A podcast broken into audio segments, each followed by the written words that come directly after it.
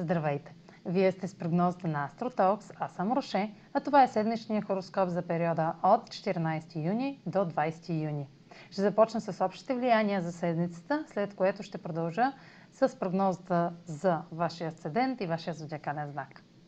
Тази седмица е време на ретроградния Юпитер в Риби да остави своят отпечатък.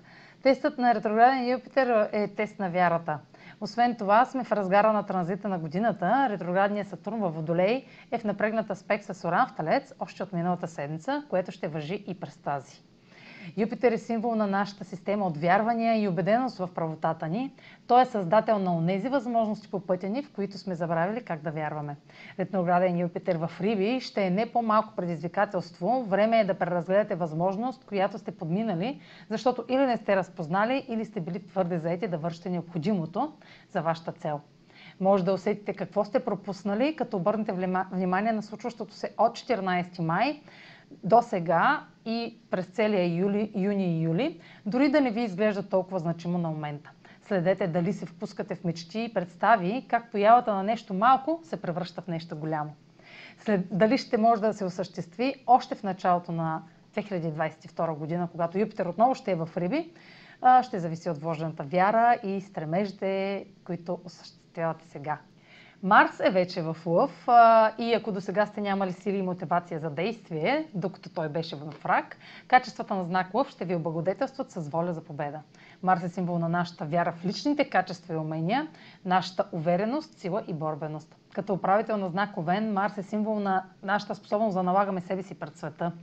Докато преминаваше през рак, тази способност бе ослабена, понеже придобива качествата на знака, в който се намира. Рак, раците са склонни на компромиси, избягват конфликта и се отдръпват, щом стане напечено. А, на Марс в Лъв няма да позволи да отделяме време за такива мисли. Вместо това ще помогне да видим точно тези ситуации, в които е добре да влагаме сила и енергия. Ще сме готови да поемаме рисковани действия, които до сега са ни изглеждали невъзможни. А сега проследете прогнозата за вашия асцендент и вашия зодиакален знак. Седмична прогноза за асцендент Водолей и за зодия Водолей. Ретрограден Юпитер в Риби попада в вашата сфера на личните ресурси и предоставя за ревизия вярата и оптимизма в разширението на финансите.